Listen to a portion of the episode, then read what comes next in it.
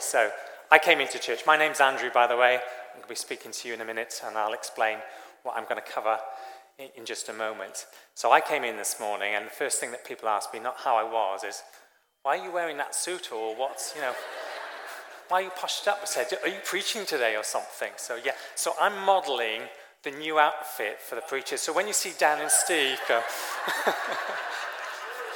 I don't, I don't know if any of you have seen Paul Hudson, and there was some sort of vote on the, on the weather forecast on, uh, uh, on the, the TV.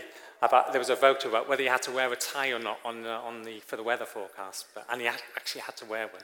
But anyway, I am going to take this off. The reason why I'm wearing it, incidentally, is I have another service to go to after this one at the, the Minster, so there we are. So, it's been a bit of a week, hasn't it? It's been a bit of a week. So, who likes waiting for things? No? yes? Or who likes looking forward to things? Yes. Yeah. Well, I'm looking forward to Easter, and perhaps not for the, uh, the right reasons, really.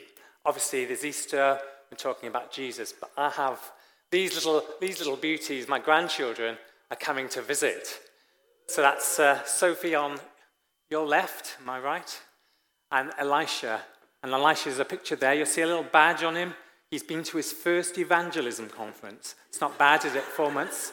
Four months old in Spain. So I'm really looking forward to Easter. Perhaps it could be we're looking forward to Christmas. It's only 40 weeks away. there or thereabouts. How about holidays? Yeah? Or football or rugby matches? Yeah, maybe. Or seeing family. So I'm seeing my grandchildren, looking forward to that. Or how about um, some warmer weather? Yeah. And some, somebody's been experiencing that, as we've just heard. Welcome back, Steve. But, um, how, what was the temperature in South Africa, by the way? 25 degrees, you know, only about you know, 25, 30 degrees uh, difference with wind chill factor. So, has anyone been in a position where they have eagerly waited for something and it's not turned out quite the way they, they did expected or anticipated? You know, we mentioned Christmas. Let's just go back for a second. Perhaps the wrong Christmas present. Really looking forward to this amazing Christmas present, and it's not quite what you're expecting. Or it rained for a week whilst you're on holiday. Or maybe Hull FC or Hull AFC or KR had lost again. Maybe that's not that unusual. Or perhaps family came around and there was this massive argument. It wasn't, again, not really what you were looking for. And again, as I mentioned, even the weather. I've got to confess, I'm a bit of a weather watcher. So I'm always looking to see what's going to happen next day or next week. You know, is it going to be raining for five-a-side or something of that sort? And do you know what? It's quite easy to be disappointed, isn't it? Because things don't turn out the way that we expect. But we'll come back to that later. So, as I said, my name's Andrew, and today we're going to start off a short series leading up to Easter, and it's entitled, as it's got there, What a King.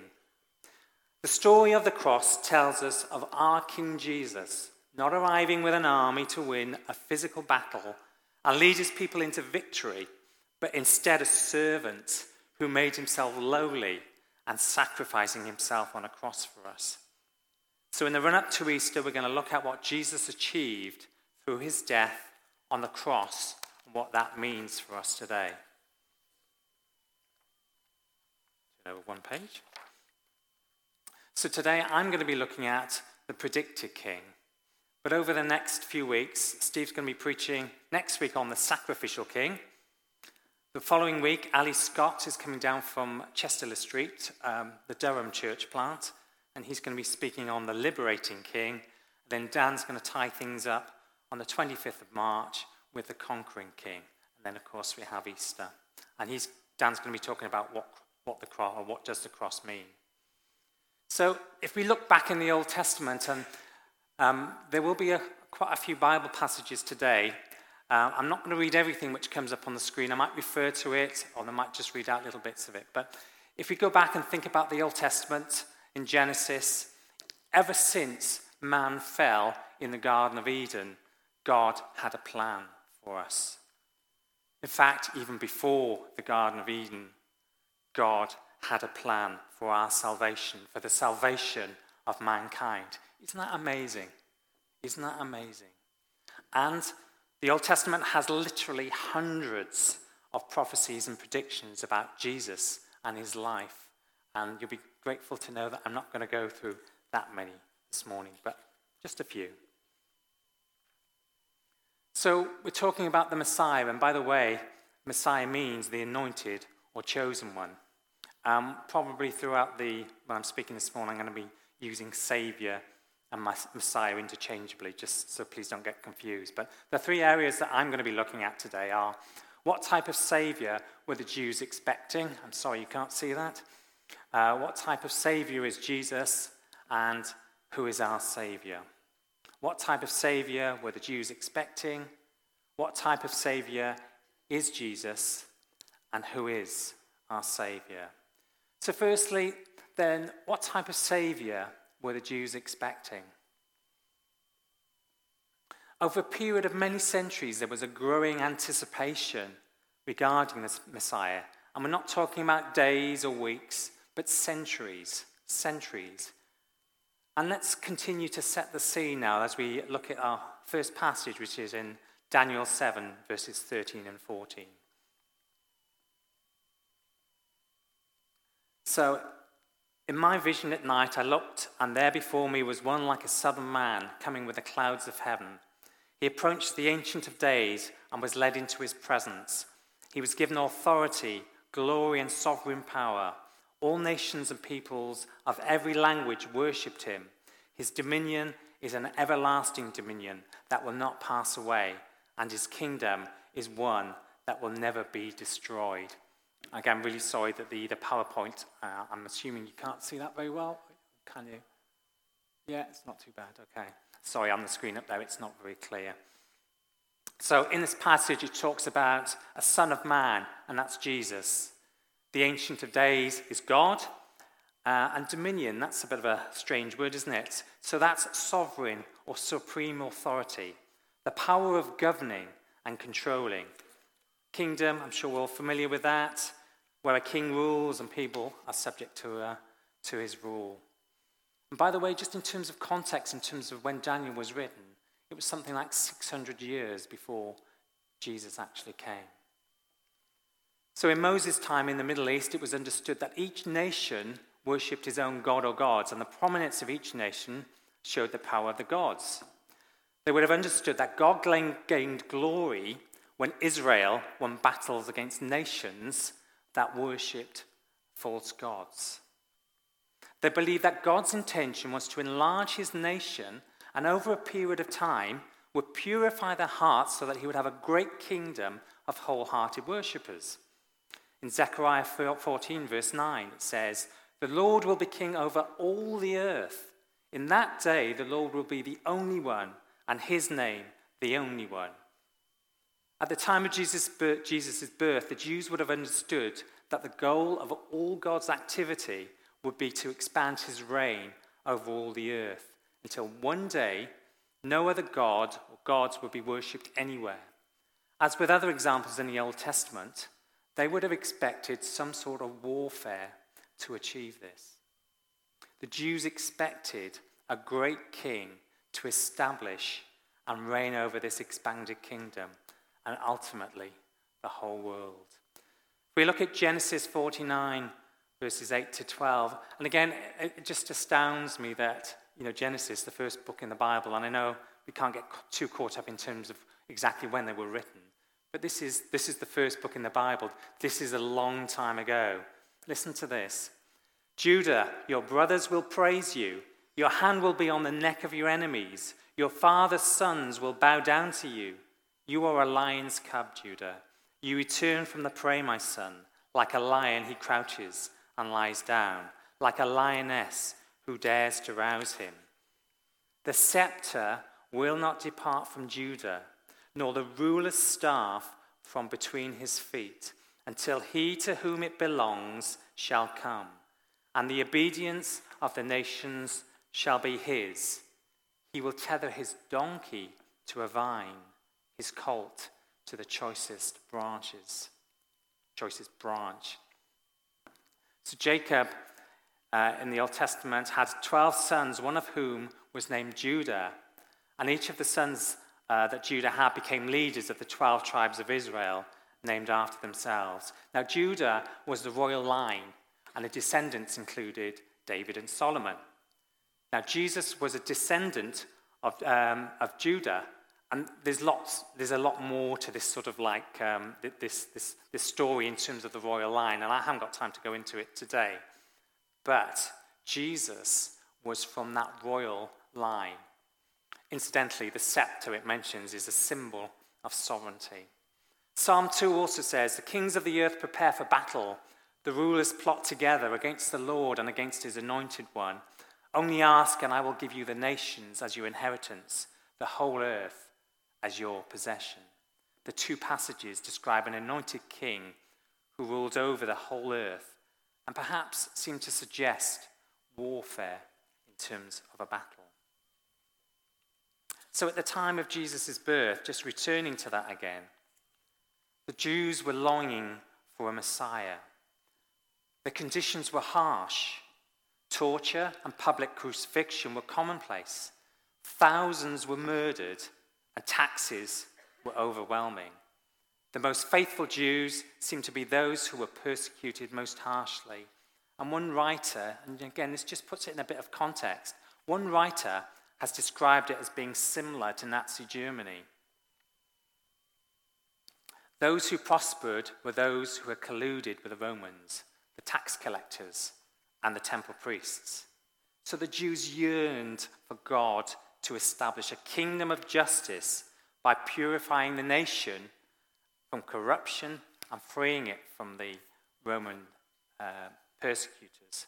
They were expecting God's king to wage war against the idol worshipping Gentiles, the Romans and the others, and destroy the sinners amongst the Jews. They would have looked to prophecies such as the Messiah being from Judah's line, a son of David, his descendant, and therefore going to war, as David had. Seems reasonable. Or perhaps even like Moses, who defeated the Egyptians. The expectation of rebellion, conflict, and an uprising would have been at the forefront of their minds. So the Jews expected their messianic king would come to bring war and judge the people in a way that relieved them from their immediate problems and circumstances and restore a kingdom, a kingdom similar to that what is spoken about in the Old Testament. And interestingly, even as we move into the, the New Testament, John the Baptist used language again stating that Christ was coming in wrath. But as we know, today the Jews misinterpreted the Old Testament passages, and sadly, many still do today. A key aspect that they failed to recognize was the spiritual element and a bigger picture in terms of God's plans, not just for them, but for all of humanity. I wonder how we see Jesus. Do we see him sometimes as someone who is there just for us in our situation. So, what type of Savior is Jesus? And perhaps this is more familiar to us. So, Jesus was a different Savior to that which the Jews were expecting and hoped for. So, let's look at some of the passages that perhaps paint a picture, as I said, that we're more familiar with. And isn't it easy looking back in hindsight? And I think there, therein lies another issue. Sometimes when we look at Scripture, don't we like to read it and interpret it so it fits in with our circumstances, so that we can sort of like twist it a little bit, so that it just fits in and speaks to us in the way that we want it to? So I've, att- I've attributed different titles now to um, Jesus' kingship, and these, and these are not exhaustive. But you'll see that as we go through some of them, then, um, yeah, they, they just speak of the, the Savior that Jesus is to us today. But let's just return to Genesis 49 and verse 11 for a moment. So we start, we've, we've looked at the, what the Jews were expecting. But what did that passage say which perhaps the Jews really didn't take um, account of? So, king, yes. Ruler of the nations, yes. But riding a donkey? The reason he chose a donkey was to leave absolutely no doubt that he was Israel's Messiah. And riding an unbroken colt or donkey, that was a miracle in itself. A bit like a, an unbroken horse, you know, the fact that there was no issue, he just got on it and just rode it. There was no sort of like problems there. And it says in Zechariah 9, verse 9 Rejoice greatly, O daughter of Zion. Shout, daughter of Jerusalem, see your king comes to you, righteous and having salvation, gentle or humble, and riding on a donkey, on a colt, the foal of a donkey. And in Matthew 21, it speaks of Jesus' triumphal entry into Jerusalem, and he was riding the donkey. Perhaps, you know, all this business of Jesus riding a donkey, it's not a great picture of this warrior king, is it, that the Jews were expecting? But somebody who's gentle and humble Verse 10 in Zechariah also says, I will take away the chariots from Ephraim and the war horses from Jerusalem, and the battle bow will be broken. He will proclaim peace to the nations. His rule will extend from sea to sea. So here is a prophecy stating that Jesus the King will enter, enter Jerusalem on a donkey, not a war horse. He was not coming to wage war like so many Jews had believed, at least not in a physical sense. He came to wage war on sin and death, to restore that what had been lost in the Garden of Eden, as we will hear about more in the next few weeks. So let's look at some of the other titles we can give to Jesus. Shepherd King. Again, these are very familiar to us, I'm sure. And Ezekiel 34 and John, verse, uh, John 10, verse 11, talks about Jesus being a shepherd. And to me, that speaks of care and love and intimacy. John 10 said, The good shepherd lays down his life for the sheep. Do we know Jesus' voice? Have we heard that whisper sometimes, that care? Do we know Jesus, that, that intimacy that he has available to us? And Isaiah 61, as I'm sure I really didn't need to put this up here, but reflecting our banners and um, yeah, Jubilee King, and I think that speaks in, in several ways. Jubilee, obviously, Jubilee Church, but Jubilee King, Jesus who releases those from um, the prisoners and those who are bound up. The Spirit of the Sovereign Lord is on me because the Lord has anointed me to proclaim good news to the poor, to bind up the brokenhearted, freedom for captives, and release for prisoners. And again in Luke 4 18, that's what Jesus started his ministry with, isn't it? Jesus came humbly and gently and demonstrated God's love and compassion for his people. He cared for people. He was interested when there were people who were sick. Great story this morning from Eddie that being uh, healing okay through the doctors, but Jesus cares for Eddie. I'm sure you know that, Eddie. It also talks about Jesus being the Prince of Peace. Again, Isaiah 9, 6 to 7 also talks about Jesus coming as a baby. Again, not a great image of a, a warrior lord, is it? A baby. For us, and this is a Christmas sort of uh, passage, isn't it? One we often use is uh, a Christmas passage. For to us a child is born, for us a son is given, and the government will be on his shoulders. And He will be called Wonderful Counselor, Mighty God, Everlasting Father, Prince of Peace. The greatness of his government and peace there will be no end. He will reign on David's throne and over his kingdom, establishing and upholding it with justice and righteousness. John 16, 33, I've told you these things so that you may have peace in this world. In this world you will have trouble, but take heart. I have overcome the world. So, peace, true peace, comes through Jesus. And then, Savior and sacrificial and spiritual King, I've just put them together because there's, there's so much, there's so many titles that I could actually talk about. Jesus brought with him salvation and elements of the future kingdom, which I'll mention in a moment. Isaiah 51 says, Listen to me, my people, hear me, my nation. Instruction will go out from me, my justice will become a light to the nations. My righteousness draws near speedily. My salvation is on the way, and my arm will bring justice to the nations. Again, another familiar passage, Isaiah 53 By his wounds or stripes we are healed. Through the cross, we are, we are or can be healed of our sins. This is talks about spiritual healing by his wounds, by what Christ suffered for us on the cross, we can be healed. Verse 7 in 53 says, He was led like a lamb to a slaughter. And then in Hebrews 2, verse 14, He too shared in their humanity. Jesus knows the things that we go through, so that by his death, he might break the power of him who holds the power of death, that is the devil.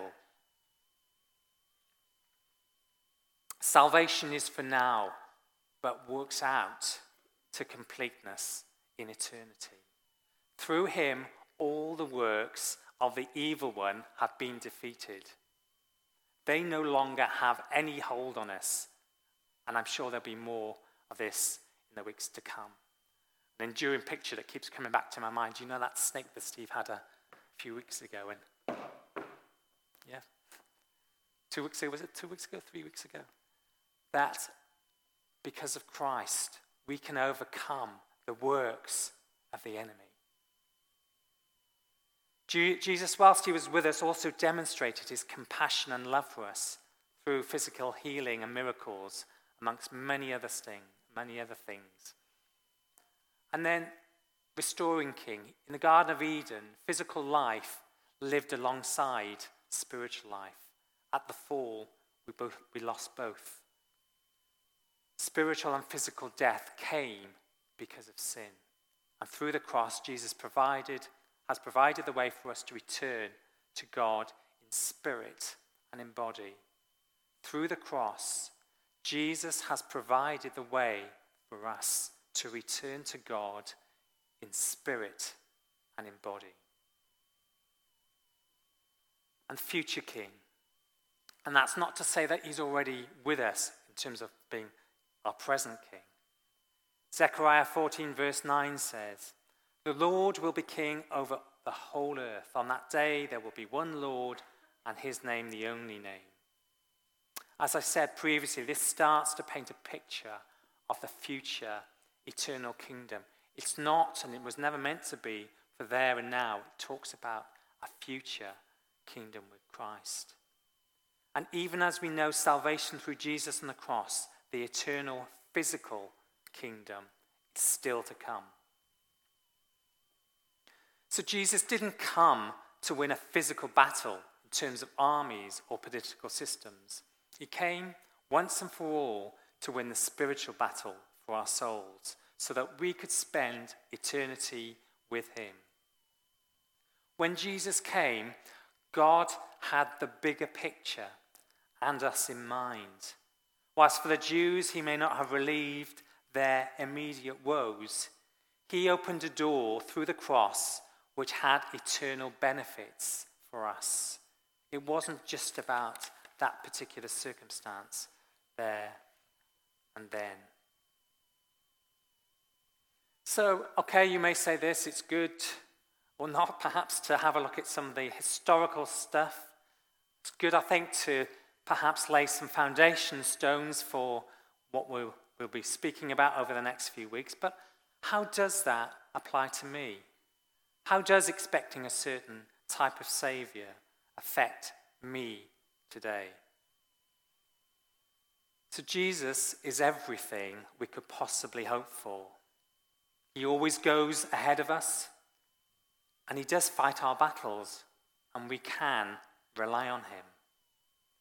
He doesn't always do things in the way that we expect. I'm sure many can make testament, testimony to that. But remember, He has the bigger picture and He has our long term good at heart. And I was thinking that I was reminded of a story or a situation. It was not a story because this is true. In my last church in Cardiff, there was a guy who joined the church and um, fairly newish Christian, and he'd started praying for this job. And he was absolutely convinced that he was going to get this job. You know, so much so that there was, there was almost like an arrogance about it. But you know what? He didn't get that job. And as a result, he fell away. He was angry, disappointed. Who is Jesus to us? Do we want him to be, or have we let him become, someone who has to fit in to our lives or around our circumstances? Or maybe he doesn't even feature at all in our lives. Is our faith one that revolves around uh, our circumstances? Is he leading, or do we expect him to follow us? Is he leading, or do we expect him to follow us? And to start to draw things to a close, perhaps if I can ask the band just to come back up. Does our faith take a battering when things don't work out the way we expect them to? Are we still waiting for a different type of Messiah? One that will champion our cause of injustice or suffering. And that's not to say that there are causes out there which are worthy of attention. But maybe we've just got the priority wrong? Are we still waiting for a different type of Messiah, one that will champion our cause of injustice or suffering, rather than one who proclaims the good news of salvation and hope in Him through grace? Are we disappointed in Jesus? Are we disappointed?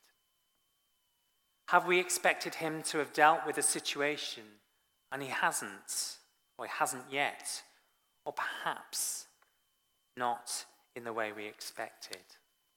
If we could have the uh, last slide up, please.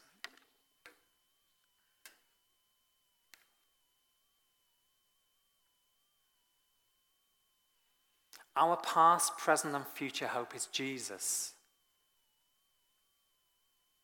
What should King Jesus mean to us if he's at the center of our lives? Are we saved? It's got to be the starting point, hasn't it? Are we saved? Is our life surrendered? His way, His will, not ours? Are we being obedient to Him? Are we serving? How are we serving? Is there a spiritual richness about our lives? Are we living that abundant life which he talks about in John 10 10? Is there a spiritual richness about our lives, or is it a bit flaky?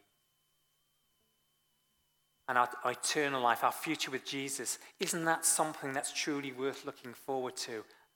Start, uh, started off by asking, do we look forward to things? The whole uh, aspect of eternal life from what there is to come should get us really excited about our faith because what is to come will be absolutely amazing. How much do our lives reflect these five things today? How much? And let's respond by considering first what we need to do in our lives to allow Jesus to rule in every part. Thank you.